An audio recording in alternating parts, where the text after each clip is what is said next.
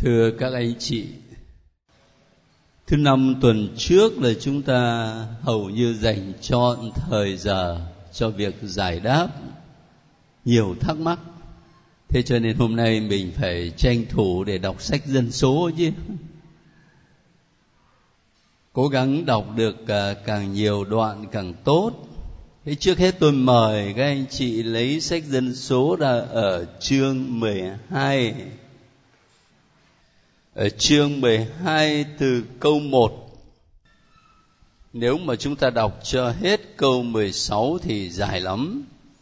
Nhưng mà ít nhất thì hết câu 9 à bà Miriam và ông Aaron phản đối ông Môsê bà Miriam và ông Aaron về người đàn bà xứ cút mà ông đã, lấy, vì ông đã lấy một người đàn bà xứ cút làm vợ.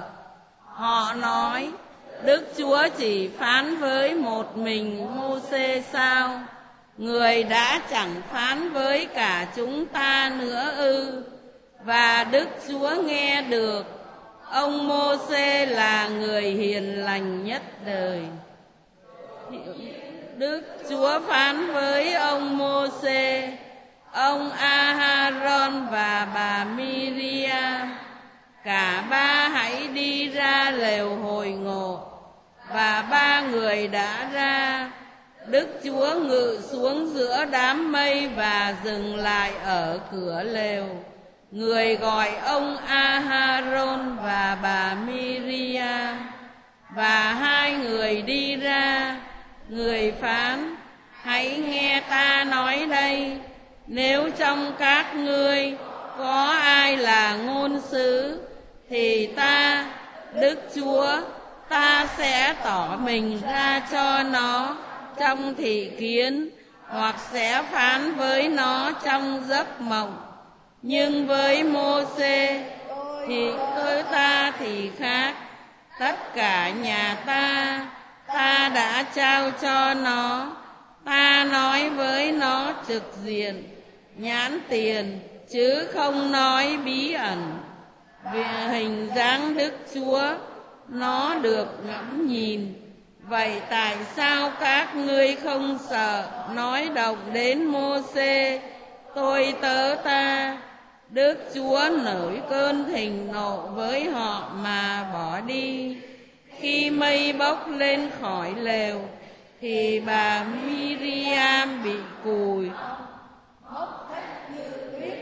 Ông Aharon quay nhìn bà Miriam thì kìa bà đã bị cùi. À, chúng ta ngừng ở đây được. Hóa ra là ông Môsê đâu có được bình an. Khi ông lãnh đạo dân chúa thì ông gặp chống đối nhiều lắm mà sự chống đối này lại đến trước hết từ những người thân cận với ông ấy nhất Aaron và Miriam. Bây giờ cứ nói cho dễ hiểu, nếu các anh chị là người cha, người mẹ trong một gia đình, mà bây giờ sự chống đối đến ngay từ con cái thì chắc là mình buồn lắm một linh mục coi sứ mà lại sự chống đối đến từ ngay hội đồng giáo sứ, thì chắc là mệt lắm. Làm giám mục mà sự chống đối lại đến ngay từ các linh mục, thì chắc nhức đầu hết sức. Nhưng mà thực tế nó vậy đấy. Thực tế là sự chống đối aaron nó lại đến trước hết ngay từ những người thân tín nhất của ông và vì thế nếu ngày hôm nay nó có xảy ra chuyện này, chuyện kia ở trong hội thánh chúa, thì có lẽ chúng ta cũng đừng nên lấy làm lạ.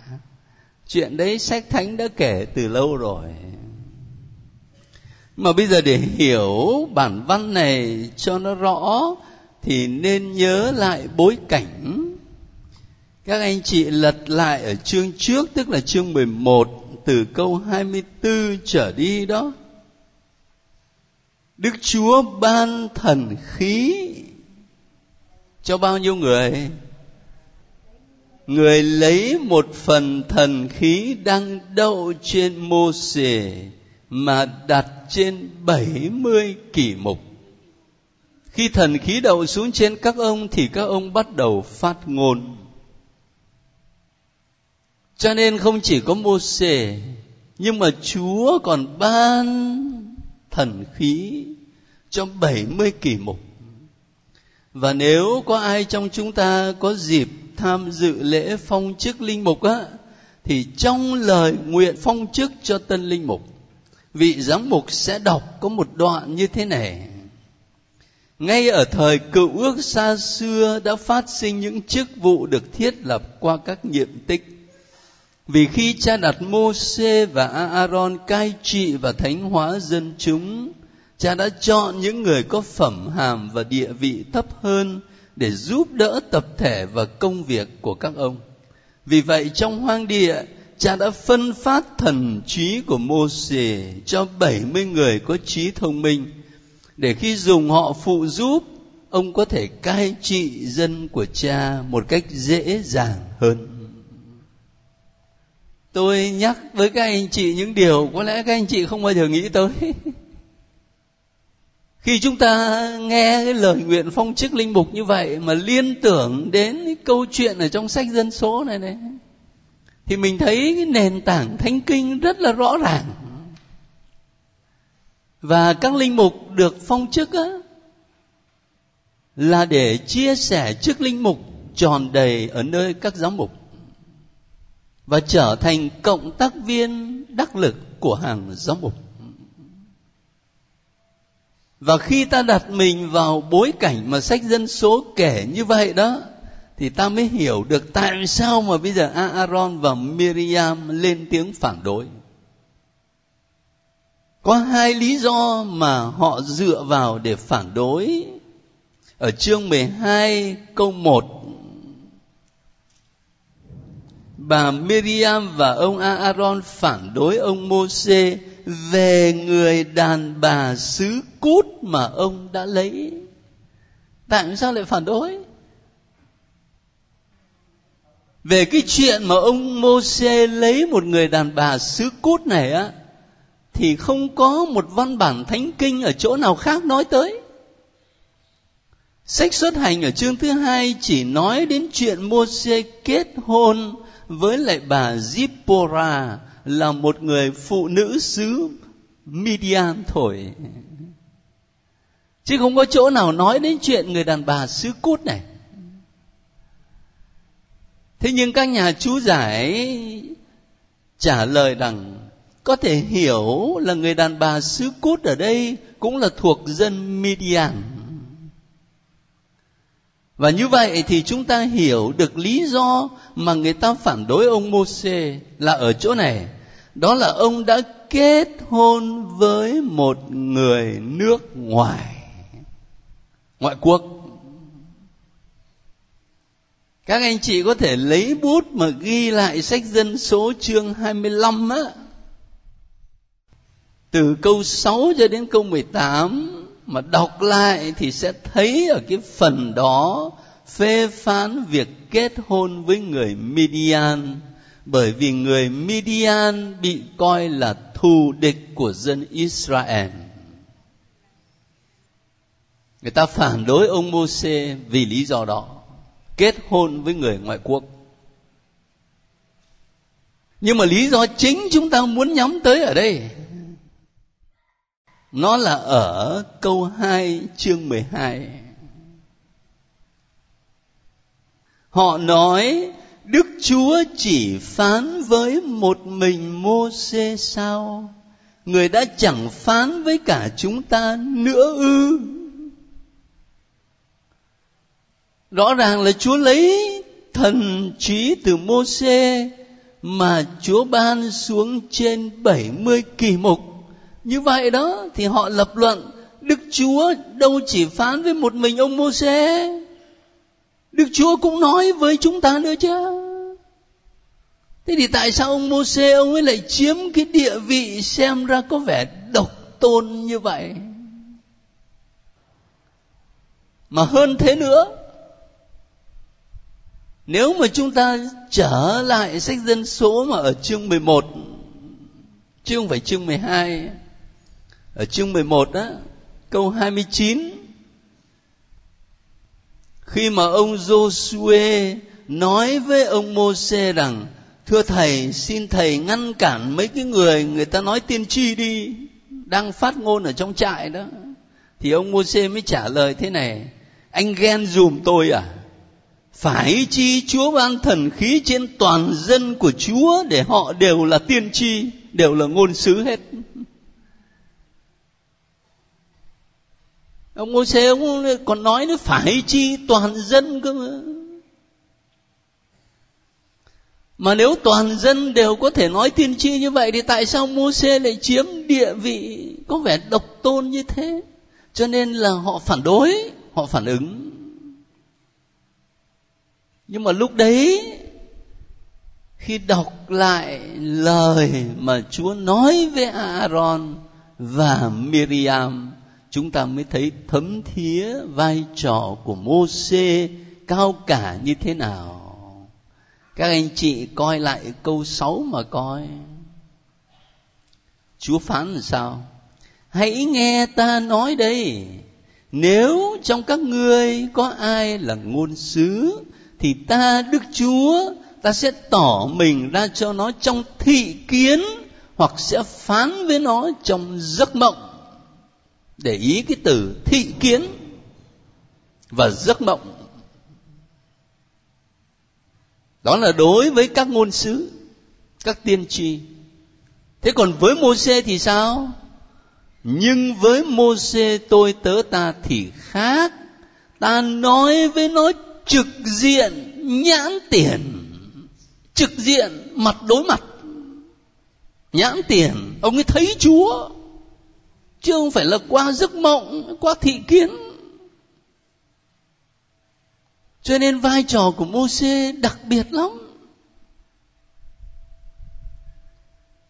Ta nói với nó trực diện nhãn tiền, chứ không nói bí ẩn. Và hình dáng đức chúa nó được ngắm nhìn.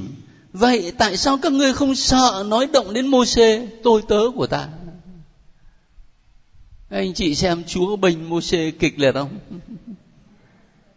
Đề cao ông ấy hết sức á, mà đúng cái vị trí và vai trò của ông ấy ở chỗ này, chúng ta là các Kitô hữu, có nghĩa là những người tin vào Chúa Giêsu Kitô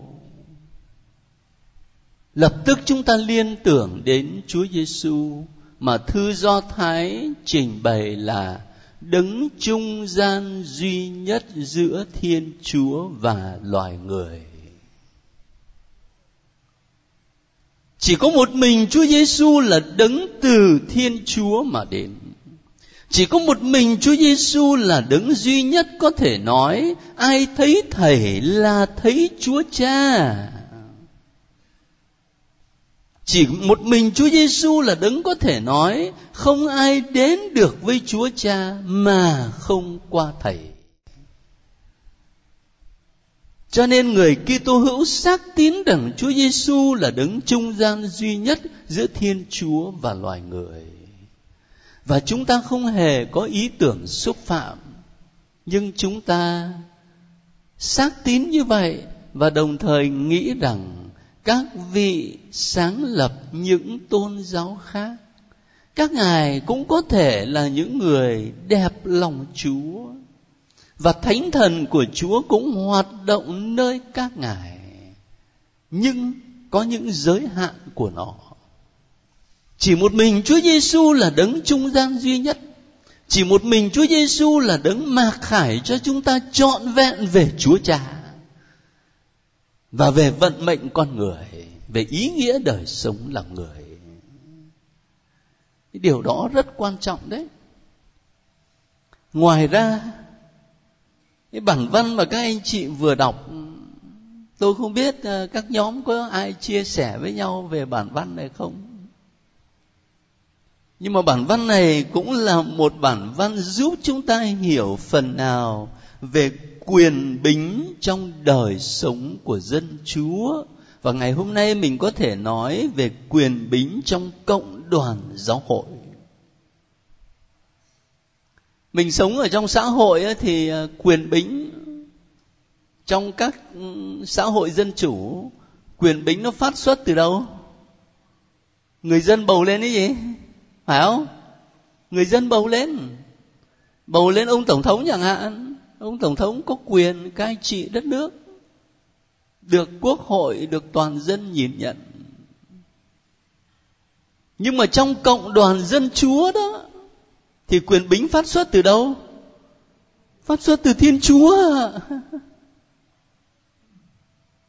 Chính chúa trao quyền cho mô sể chính chúa ban thần khí của ngài cho 70 kỳ mục để họ làm việc chung với mô sể quyền bính phát xuất từ thiên chúa, chứ không do những tính toán và sắp xếp của con người.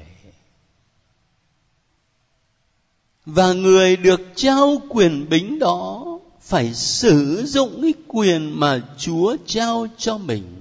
Nhằm mục đích duy nhất là để phục vụ lợi ích của cộng đoàn, chứ không phải để mưu ích riêng cho cá nhân mình. Thánh kinh nói với chúng ta rõ ràng như vậy. Nhưng bởi vì mình là con người cho nên cứ theo lẽ tự nhiên của con người thôi. Mới có cái chuyện Aaron và Miriam này ghen này tranh chấp này, tị nạnh này. Sao ông hơn tôi? Rồi đâu có phải chỉ thời cựu ước đâu. Chúng ta đọc lại sách ờ, tin mừng coi. Các môn đệ Chúa Giêsu có hơn gì không? Cũng cãi nhau xem là anh nào làm thủ tướng, anh nào làm bộ trưởng. Cho nên ờ, vẫn là con người thôi. Nó có sự ghen tị, có sự tranh chấp ở bên trong. Nhưng mà khi đọc lại sách thánh đó, thì ta được mời gọi để làm sao mình thanh tẩy cách nhìn thanh tẩy cách nghĩ thanh tẩy cách sống của mình. Để mình biết nhìn quyền bính và sử dụng quyền bính ở trong giáo hội đúng như lòng chúa mong muốn. Tôi nghĩ đến hai mặt. Mặt thứ nhất đó, là tôn trọng quyền bính. Chẳng hạn như anh chị em là người giáo dân tôi biết là hầu hết anh chị em có lòng quý mến và tôn trọng các linh mục. Ờ, tôi làm giám mục phụ tá. Tôi một lòng tôn trọng cái quyền của đức hồng y tổng giám mục. Và đương nhiên rồi, của đức giáo hoàng. Và cái sự tôn trọng đó nó phát xuất từ tầm nhìn đức tin không phải là về những lý do tự nhiên, tài giỏi hay đức độ. Dĩ nhiên là các đấng có những điều đó. Nhưng mà sâu xa hơn là nó phát xuất từ tầm nhìn của đức tin. Mình nhìn thấy quyền bính ở nơi các ngài là chính chúa trao cho. Và khi mình vâng phục các ngài là mình vâng phục chúa. Rồi khía cạnh thứ hai đó là việc hành xử quyền bính làm sao linh mục hay là giám mục cũng vậy thôi. Hành xử quyền bính là để phục vụ ích lợi chung của cộng đoàn, chứ không phải theo cái tính toán riêng của mình. Cả hai mặt tương tác với nhau, có sự tôn trọng và đồng thời ai được trao quyền bính thì phải sử dụng cho nó đúng mức. Như thế thì mới là phù hợp với thánh ý của chúa được cho nên à, một bản văn mà ta đọc thoáng qua đó, xem ra không có gì quan tâm lắm. Nhưng nếu chịu khó dừng lại một chút, suy nghĩ thì sẽ học được rất nhiều bài học. Cho đời sống, đức tin cá nhân của mình, mà cả đời sống của cộng đoàn giáo hội. Thế bây giờ tôi mời các anh chị sang một chương khác là chương 14. Nếu chúng ta đọc hết thì cũng sẽ rất dài. Cho nên tôi mời các anh chị đọc chung với nhau chương 14 từ câu 1 cho đến hết câu 9. Toàn thể cộng đồng lớn tiếng kêu la, dân chúng khóc lóc cả đêm ấy. Tất cả con cái Israel đều kêu trách ông Môse và ông Aharon. Toàn thể cộng đồng nói với các ông, phải chi chúng tôi chết ở bên đất Ai Cập hoặc phải chi chúng tôi chết trong sa mạc này cho xong. Sao đức chúa lại đem chúng tôi vào đất này để chúng tôi ngã gục dưới lưỡi gươm để vợ con chúng tôi bị giặc bắt? Chúng tôi trở về ai cập có tốt hơn không? Họ bảo nhau chúng ta hãy đặt lên một người dân trở về ai cập trước mặt toàn thể đại hội của cộng đồng con cái Israel. Ông Môsê và ông Aharon sắp mặt xuống đất.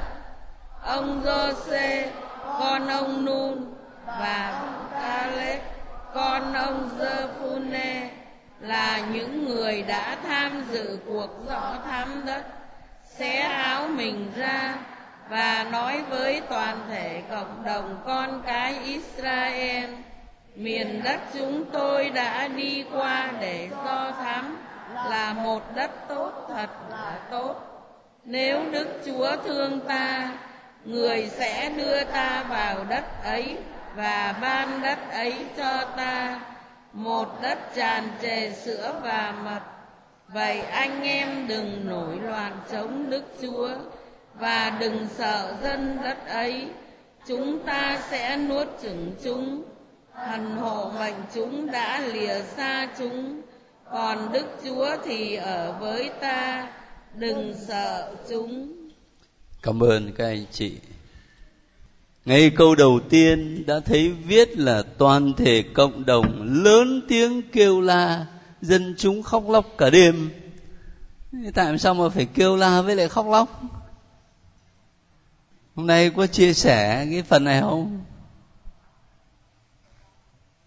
Là bởi vì lúc bấy giờ, dân do thái sắp tiến vào đất hứa rồi và trước khi vào đất hứa thì ông mô xê ông ấy cho một đoàn đi đi do thám. Thế mấy ông ấy đi do thám về đó, thì thay vì vui mừng, thì ông ấy lại dọa dân là thôi chết đến nơi rồi. Bởi vì dân ở trong đó, đứa nào đứa đấy, nó như người khổng lồ. Còn mình thì chỉ là châu chấu thôi. Cho nên là chết hết rồi đâm ra dân chúng sợ quá, rồi khóc lóc, đòi về ai cập. Cho nên mô xê vất vả thật. Lãnh đạo dân chúa không đơn giản chút nào. Người ta luôn luôn phản ứng theo cảm tính thế. Mình phải đặt mình ở trong bối cảnh như vậy đó, thì mới hiểu được tại làm sao mà dân chúng kêu la, khóc lóc và sâu xa hơn nữa là khi họ kêu la khóc lóc như vậy và họ đòi trở về ai cập, đến độ bảo nhau này, chúng ta hãy đặt lên một người cầm đầu và trở về ai cập. Nói như vậy là người ta xúc phạm chính thiên chúa chứ không phải là xúc phạm mô xê các anh chị cứ đọc tiếp câu ở dưới này câu 11 đó sẽ thấy, Đức Chúa phán với ông Môsê dân này còn khinh thị ta đến bao giờ nữa? Cho đến bao giờ chúng không chịu tin vào ta? Mặc dầu ta đã làm bấy nhiêu dấu lạ ở giữa chúng.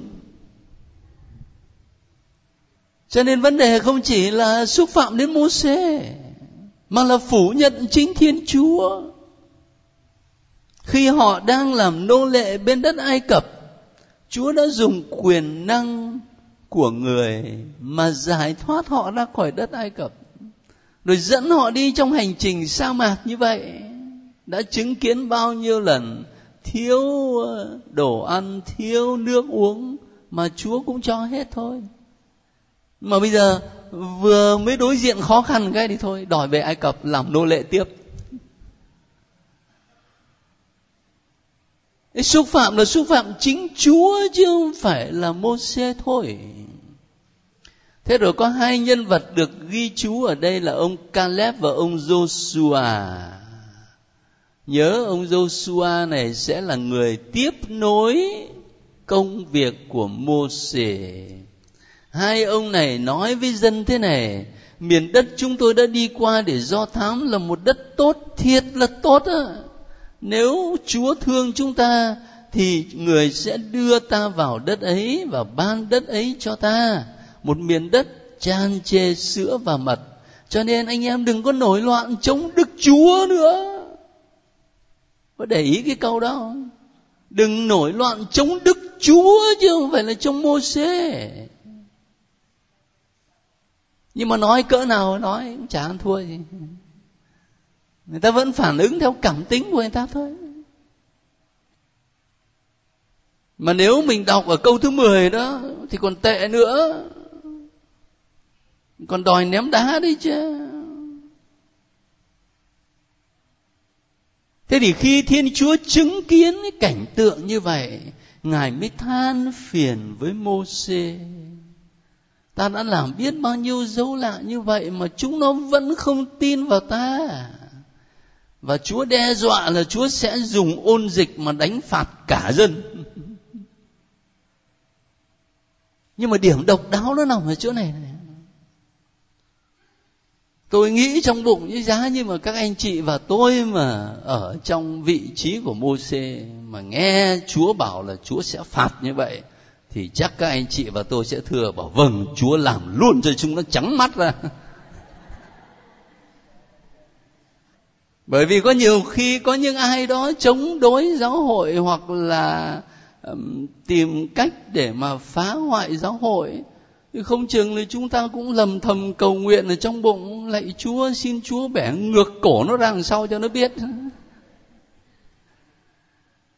Nhưng mà ông mô không như vậy nhá chúng ta đọc tiếp sẽ thấy ông ấy tuyệt vời.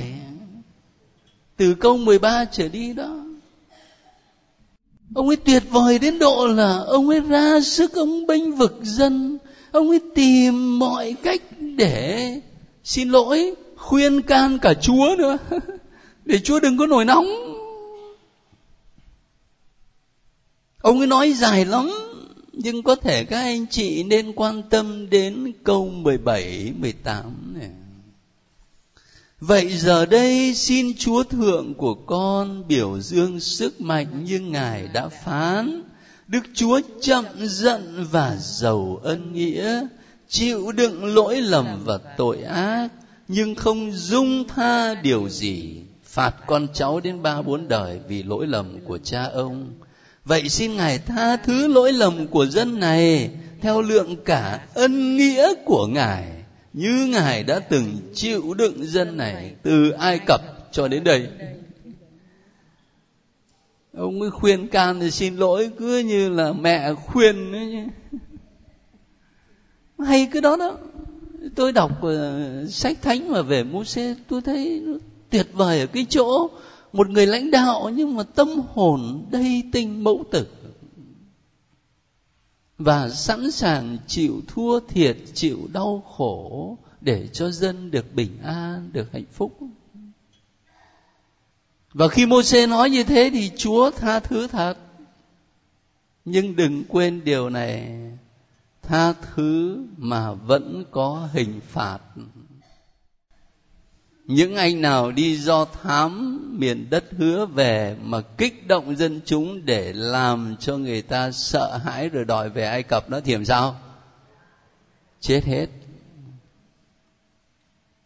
Chỉ còn có ông Caleb và Joshua thôi.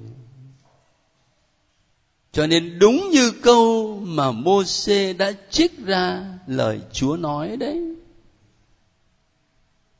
Chúa chậm giận và giàu ân nghĩa, chịu đựng lỗi lầm và tội ác, nhưng không dung tha điều gì. một đảng thì tha thứ cho dân nhưng mà một đảng những anh đi về mà kích động đều chết hết khi ta đọc bản văn này về người do thái không phải là để mình ờ, lên án họ xong mà cứng lòng tin thế. Nhưng mà tốt hơn thì là dịp để cho mình nhìn lại mình. Anh chị có cái kinh nghiệm đức tin này không? Bây giờ chúng ta đứng ở thời điểm này nhé. Trong chúng ta có người tuổi 50 tuổi 40 tuổi 30 khi ta đứng ở thời điểm này mà ta nhìn lại cả cuộc đời đã qua của mình, có phải các anh chị khám phá ra là từng bước từng bước chúa dẫn tôi đi không? Có phải là khi mình nhìn lại cuộc đời của mình mình thấy thực sự là có chúa và chúa yêu thương mình không? Nhưng mà đứng từ thời điểm hiện tại để nhìn tới tương lai mình có dám phó thác ở trong tay chúa không? Tôi đặt câu hỏi như vậy đó, để các anh chị thấy sách thánh liên hệ đến đời sống thật của mình thế nào, chứ không phải là một bài học lý thuyết. Chính chúng ta đó, có kinh nghiệm như vậy có nhiều anh chị, cuộc đời quá khứ rất đau khổ. Ví dụ tôi đã từng gặp nhiều vị sĩ quan ở trong chế độ cũ, sống sung túc đầy đủ. Thế rồi sau năm 75 là đi vào trại cải tạo, mà đâu có ít đâu 10 năm 15 năm. Vợ con gia đình hết sức khổ sở vất vả. Vậy mà có nhiều vị nói với tôi là nhìn lại mới thấy chúa quan phòng. Bởi vì nếu không có thời gian đó thì có khi chắc mất linh hồn. Đau khổ thật đấy, nhưng mà chúa dẫn mình xuyên qua những thử thách, những đau khổ, làm cho mình trưởng thành hơn, mình lớn lên trong đời sống đức tin. Tôi thì tôi cảm nhận rất rõ khi nhìn lại như vậy. Nhưng mà đứng ở thời điểm hiện tại để nhìn tới tương lai, mấy tháng tới, mấy năm tới, chúng ta không dám phó thác cho chúa đâu. Không biết ông dẫn đi đâu. Và nhất là khi mà nó có chuyện gì khó khăn, thử thách xảy đến là lập tức mình nao núng ngay à và mình cũng giống như dân do thái vậy vậy mình muốn trở về cái nếp sống cũ của mình đấy, cho nó bảo đảm. Hoặc là mình thôi mình không chạy đến với chúa nữa mình đi tìm nương tựa cuộc đời của mình ở cái sức mạnh nào đó của thế gian. Mình giải quyết vấn đề bằng đường lối của thế gian chứ không phải bằng đường lối của chúa nữa. Để rồi không chừng 10 năm, 20 năm nữa thì chúng ta khám phá ra rằng khi mà mình cũng dùng đường lối thế gian để giải quyết như người ta, thì xem ra có thành công trước mắt đấy, nhưng nó không bền vững. Để không chừng đến khi cuối đời rồi thì vị trí quyền lực rất cao, tiền bạc rất nhiều, mà tâm hồn thì lại chẳng bình an. Chẳng thấy niềm vui và hạnh phúc đâu cho nên những đoạn sách thánh này đều là cơ hội rất tốt để giúp cho chúng ta suy nghĩ lại về đời sống đức tin của mình. Và vì là những chi thể trong thân mình mầu nhiệm của chúa, cho nên cũng còn giúp cho chúng ta suy nghĩ cả về đời sống giáo hội nữa có chuyện gì đó mới xảy ra thôi mà mình đã nao núng rồi. Mình sợ là hội thánh chúa chết đến nơi, tan nát đến nơi. Mình không có đủ niềm tin vào chúa. Sang một đoạn văn khác rất quen thuộc với chúng ta. Đó là chương 21 câu chuyện về con rắn đồng từ câu 4 cho đến câu 9 chương 21 sách dân số viết rằng từ núi Ho họ lên đường theo đường biển sậy vòng qua lãnh thổ Edom. Trong cuộc hành trình qua sa mạc dân Israel mất kiên nhẫn. Họ kêu trách Thiên Chúa và ông Môsê rằng tại sao lại đưa chúng tôi ra khỏi đất Ai Cập? Để chúng tôi chết trong sa mạc. Một nơi chẳng có bánh ăn, chẳng có nước uống. Chúng tôi đã chán ngấy thứ đồ ăn vô vị này. Bấy giờ đức chúa cho rắn độc đến hại dân. Chúng cắn họ, khiến nhiều người israel phải chết dân đến nói với ông Môse, chúng tôi đã phạm tội vì đã kêu trách đức chúa và kêu trách ông. Xin ông khẩn cầu đức chúa để người xua đuổi rắn xa chúng tôi. Ông Môse khẩn cầu cho dân. Đức chúa liền nói với ông ngươi hãy làm một con rắn và treo lên một cây cột tất cả những ai bị rắn cắn mà nhìn lên con rắn đó sẽ được sống. Ông mô-xê bèn làm một con rắn bằng đồng và treo lên một cây cột. Và hễ ai bị rắn cắn mà nhìn lên con rắn đồng thì được sống. À, chúng ta ngừng ở đây. Chắc chắn là câu chuyện này các anh chị quen lắm rồi nhưng mà nhớ lại xem á, thỉnh thoảng mình đi ra nhà thuốc tây mà mua thuốc uống, có thấy cái hình con rắn không? Thấy lâu lắm rồi, nhưng mà có thể mình không biết gốc tích nó từ đâu. Hóa ra là gốc tích từ trong thánh kinh có rất nhiều hình tượng ở trong thánh kinh đã đi sâu vào trong lịch sử văn hóa của nhân loại cho nên mới có một đề nghị rằng, nếu trong các trường của nhà nước không cho dạy môn tôn giáo, thì ít nhất là cũng giới thiệu cho các sinh viên biết về các tôn giáo. Bởi vì đó là một trong những sinh hoạt văn hóa lớn nhất của nhân loại. Có rất nhiều hình tượng thánh kinh đi vào trong lịch sử văn hóa nhân loại con rắn đồng này chẳng hạn. Thế rồi chúng ta ra trung tâm thành phố, thấy để khách sạn rex. Vua đấy, tiếng latin đấy. Rồi đối diện với khách sạn rex ấy thì là chung cư gì? Eden. Mình đọc sách sáng thế rồi. Vườn eden đấy thầy. Vườn địa đàng. đấy rất rất nhiều hình tượng thánh kinh. Cái câu chuyện rắn đồng này và nhiều câu chuyện khác, ví dụ như câu chuyện chúng ta đã phân tích lúc nãy là việc mà người do thái đi do thám đất canaan này. Rồi thì đọc tiếp ít chương nữa sẽ có câu chuyện về nước từ tảng đá chảy ra. Tất cả những câu chuyện đó nó đều theo một diễn tiến giống nhau. Trước hết là dân israel nổi loạn với Môsê với chúa. Thế thì sau đó là chúa đe dọa, chúa ra hình phạt. Rồi tiếp đó là ông Môsê ông ấy tìm cách ông ấy can thiệp. Và cuối cùng thì chúa tha thứ. Cái nhịp nó cứ đi như vậy. Mình đọc câu chuyện nào, nó cũng giống theo cái nhịp điệu đó.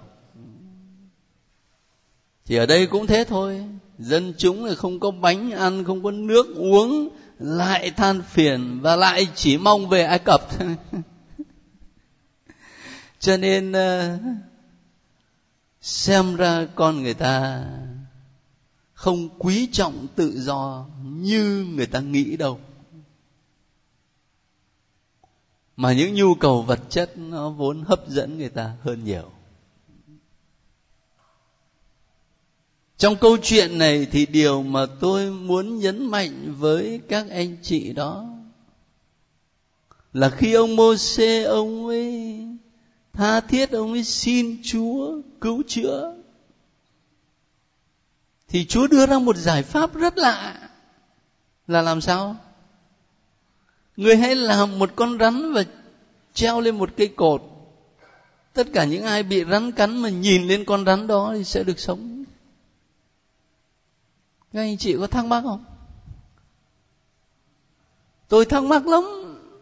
Tại sao chúa không bảo ông mô xe là treo con chim bồ câu? Hay là chúa không chọn một con vật nào khác? Mà một đằng thì rắn nó cắn chết người ta. Ha bây giờ lại bảo treo rắn lên. Nói theo kiểu việt nam mình là dĩ độc, trị độc đấy. Cái phương thế cứu chữa của thiên chúa thật là độc đáo. Nhưng mà điều quan trọng á, không phải là ở con rắn, mà điều quan trọng là sự vâng phục của đức tin.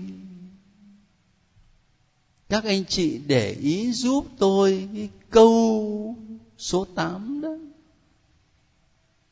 và cả câu số 9 Ngươi hãy làm một con rắn và treo lên một cây cột. Tất cả những ai bị rắn cắn mà nhìn lên, nhớ cái động từ nhìn lên. Đến câu thứ 9 cũng lại một lần nữa. Hễ ai bị rắn cắn mà nhìn lên con rắn đồng thì được sống. Động từ nhìn lên tại sao tôi nhắc các anh chị điều đó khi chúng ta liên tưởng hình ảnh con rắn đồng này mà Chúa Giêsu nói tới trong tin mừng Gioan chương thứ ba câu 14. Như mô xê đã dương cao con rắn trong sa mạc thế nào, thì con người cũng sẽ phải được dương cao như vậy. Để ai tin vào người thì được sống muôn đời. Cái động từ dương cao ở trong tin mừng Gioan nó có hai nghĩa. Dương cao có nghĩa là Chúa Giêsu bị treo lên treo lên thập giá và dương cao có một nghĩa thứ hai, đó là Chúa Giêsu được tôn vinh. Chính cái giây phút mà Chúa Giêsu bị treo lên thập giá là lúc Chúa Giêsu được tôn vinh. Độc đáo chỗ đó? Và cũng như ngày xưa đó, người ta bị rắn cắn, thì phương thế chữa lành của thiên chúa là lấy chính con rắn đó hình tượng con rắn đó mà treo lên một cây cột. Thì bây giờ cũng vậy thập giá được coi là hình khổ dành cho những phạm nhân mà vào loại nặng nề nhất. Những uh, tay phản động này quân đầu trộm đuôi cướp này thì mới bị đóng đinh thập giá.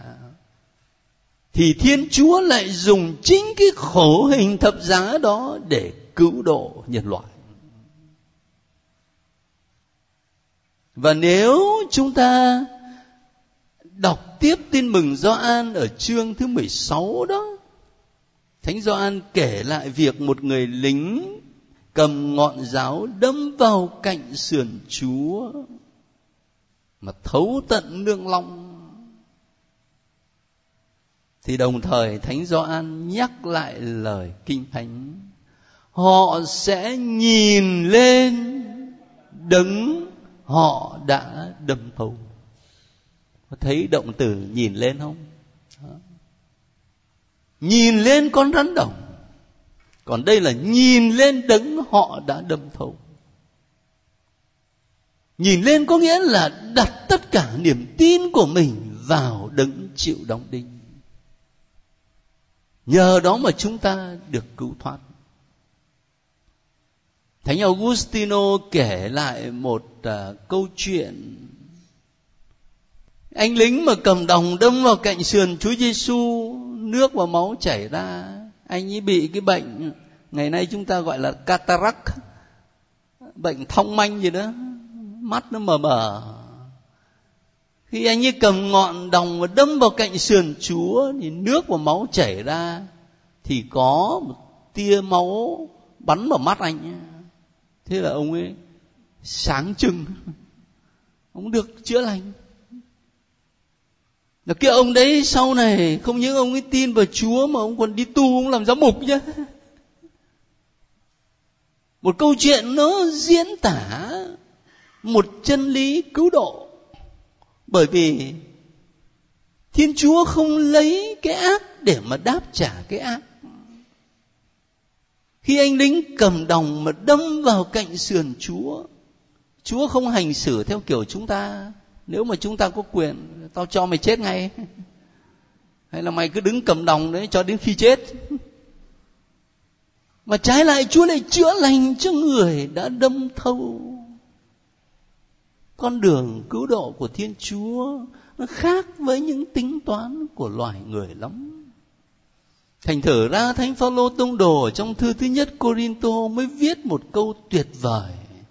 Trong khi người do thái đòi những điểm thiêng dấu lạ, còn người hy lạp tìm kiếm lẽ khôn ngoan, thì chúng tôi lại rao giảng đấng kitô chịu đóng đinh. Điều mà người do thái coi là ô nhục không thể chấp nhận và dân ngoại cho là điên rồ. Mà thật bởi vì chúng ta quen nhìn thập giá của chúa rồi. Chúng ta quen làm dấu thánh giá trên mình rồi. Chứ còn có những người mà bên ngoài giáo hội đó, người ta sẽ lấy làm lạ là tại sao cái đạo này đi thờ một cái ông mà chịu đóng đinh ở trên thập giá, mà trần trụi như vậy? Thiên Chúa cứu độ loài người bằng những nẻo đường, nó vượt ngoài suy nghĩ và tính toán bình thường của chúng ta. Tôi liên hệ bản văn này với những câu ở trong tin mừng Gioan đó, để nhằm ờ, giúp các anh chị hiểu thánh kinh rõ hơn. Đọc sách cựu ước, nhưng mà đồng thời để giúp cho chúng ta hiểu tân ước nó rõ hơn. Thôi còn ít phút nữa, chúng ta tranh thủ đọc thêm một đoạn ngắn nữa nào có lẽ không đọc nổi đâu là bởi vì nó tới hai chương cơ tôi tôi tôi kể chuyện thôi. Từ chương 22 cho đến chương 24 không biết các anh chị đã đọc chưa đấy chứ? À đọc rồi à? Nghe sốt sáng quá nhỉ? Hai chương này dễ đọc, bởi vì nó là một câu chuyện khá hấp dẫn về một vị tiên tri, không phải người do thái, mà là người ngoại quốc tên là balaam và ở trong mùa giáng sinh tôi không nhớ rõ ngày nào. Có một ngày trong thánh lễ chúng ta có nghe bài đọc chính là lời sấm của Ba La balaam. Đại khái bối cảnh của câu chuyện này là lúc bây giờ dân do thái họ đã tiến đến cánh đồng moab rồi. Ông vua Ba Lắc ông vua của dân moab ấy, ông ấy thấy cả một dân đông đảo như thế, nó đến sát biên cương của mình rồi. Thì ông ấy sợ.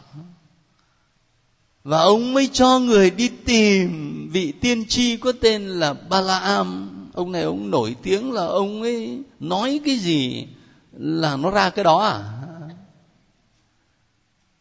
Thế thì ông vua ba lắc này này, ông mới cho người đi tìm tiên tri ba la am để nhờ ông tiên tri này. Ông ấy đọc lời chúc giữ cho cái dân do thái, dân israel. Cho nó chết hết. Bởi vì ông ấy nói là, tôi biết kẻ nào mà được ông chúc phúc thì được phúc, mà kẻ nào bị ông nguyền rủa thì phải mắc họa cái điều lạ lùng là ông tiên tri ba la am này, ông ấy lại không nói theo ý của ông vua ba lắc, mà ông nói theo ý của của chúa. Và ông ấy nói với ông vua ba lắc một cách rất là thẳng thắn, lời nào chúa đặt vào miệng tôi thì tôi nói thôi.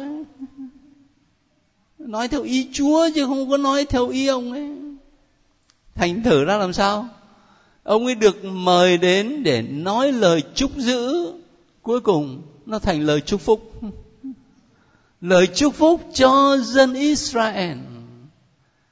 Những lời sấm mà ông ấy nói đó là nói đến phúc lành mà Chúa đã dành cho Israel trong quá khứ cho đến bây giờ, và những phúc lành mà Chúa sẽ ban cho dân tộc này trong tương lai. Thành thử ra trong lịch sử của người Do Thái đó, thì ông tiên tri Ba-la-am này được đề cao lắm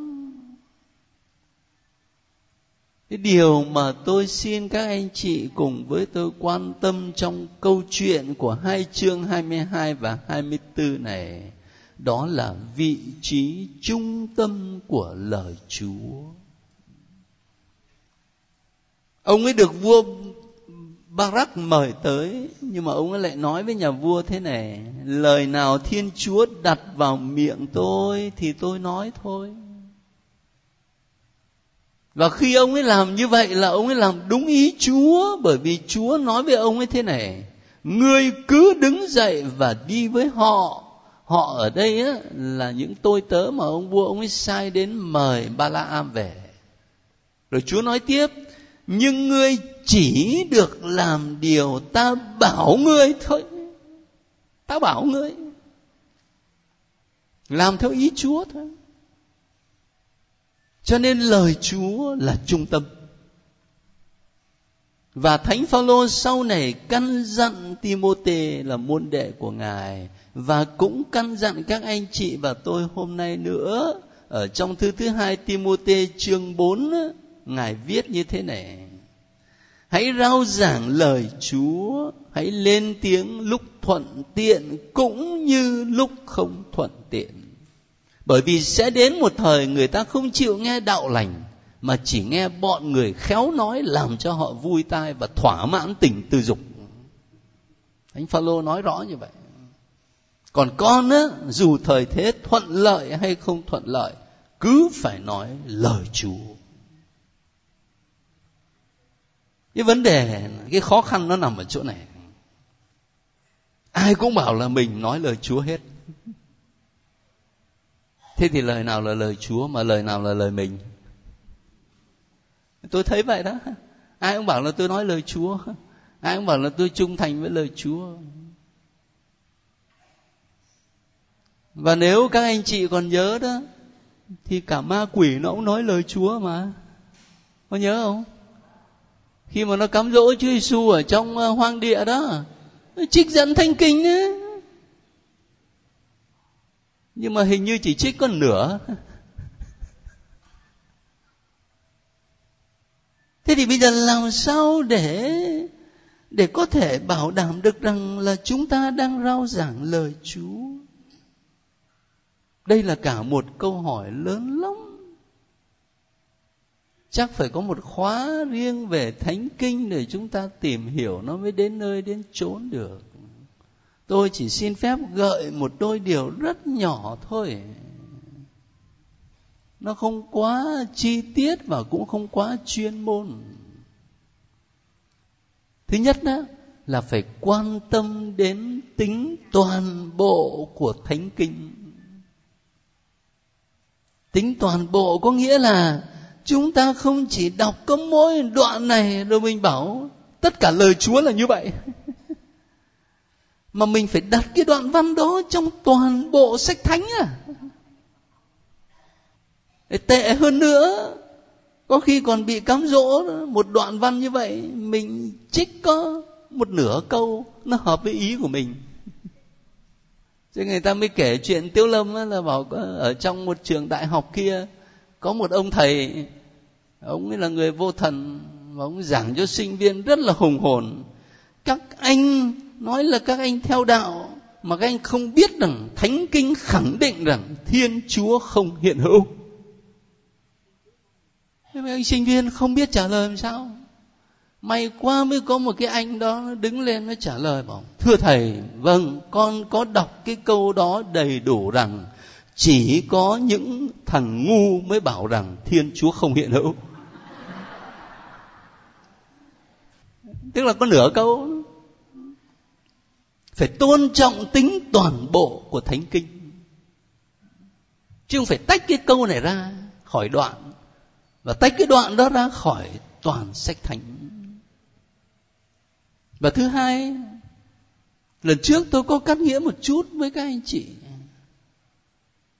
Đừng có quên rằng khi văn bản đầu tiên của sách thánh, văn bản tân ước được viết ra là sau khi Chúa Giêsu chết trên thập giá, sống lại về trời bao nhiêu năm?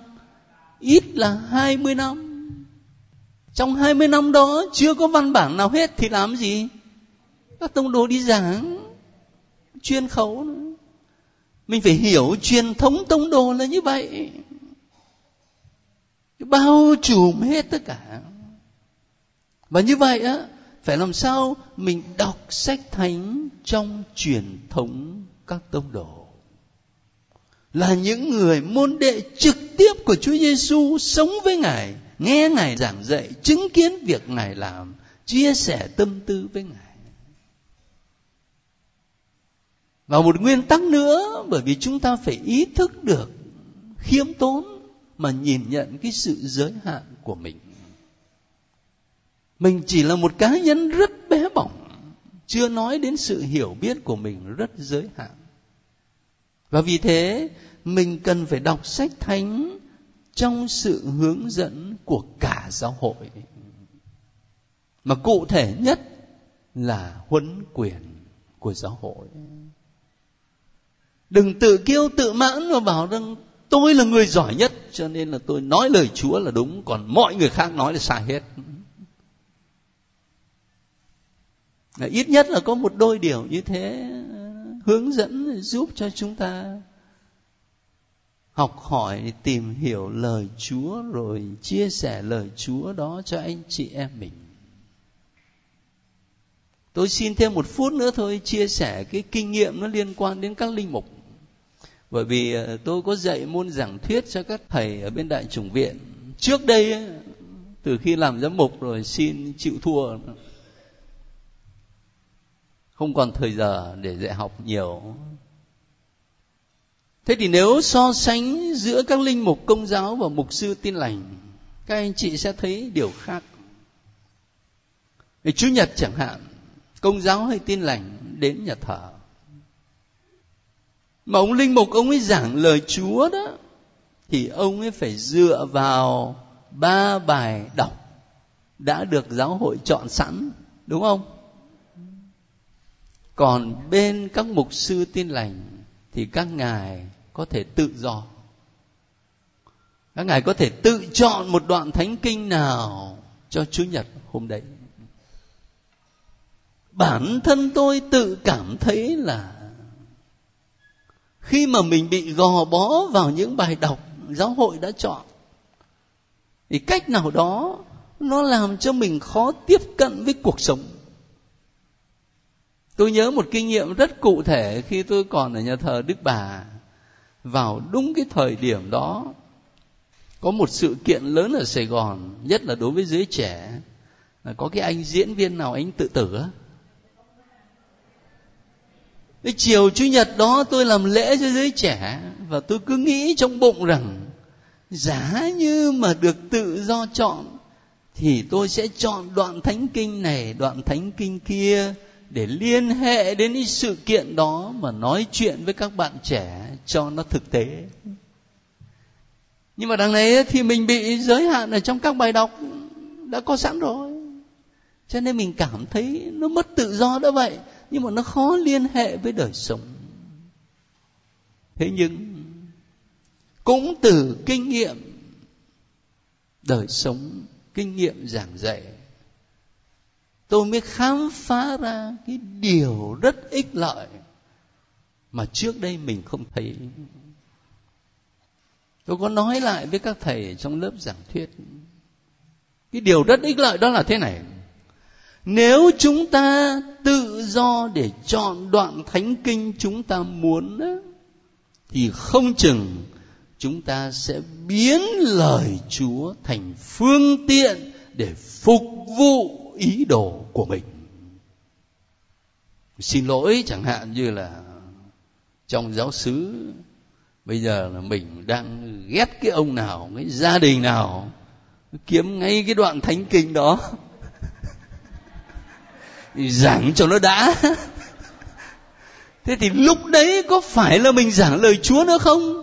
Hay là mình biến lời chúa thành phương tiện để phục vụ ý đồ của mình? Thấy không?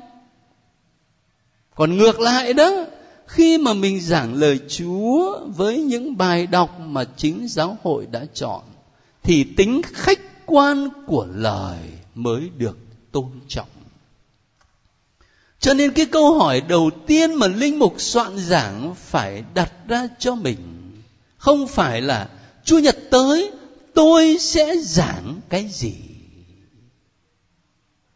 Mà câu hỏi đầu tiên phải đặt ra là Chúa nhật tới qua các bài đọc, lời chúa nói gì? Khác hẳn, lời chúa nói gì chứ không phải mình nói gì? Và phải tôn trọng cái tính khách quan của lời chúa. Để chính lời hoạt động trong chúng ta là người nói cũng như người nghe, chứ không phải mình uốn nắn lời theo ý muốn riêng của mình đấy cũng là một trong những tiêu chuẩn để giúp cho chúng ta khám phá ra tôi có thực sự tôn trọng lời chúa không? Nói lời chúa không? Hay là tôi nói ý riêng của mình mà thôi? Bây giờ đã trễ lắm rồi. Thôi, cảm ơn các anh chị đã chịu khó đến lắng nghe, nhất là những ngày này có khi mưa gió nữa thế nhưng mà đừng quên ghi vào tuần tới đó là chương bao nhiêu nhỉ? Chương 25 cho đến hết, phải không?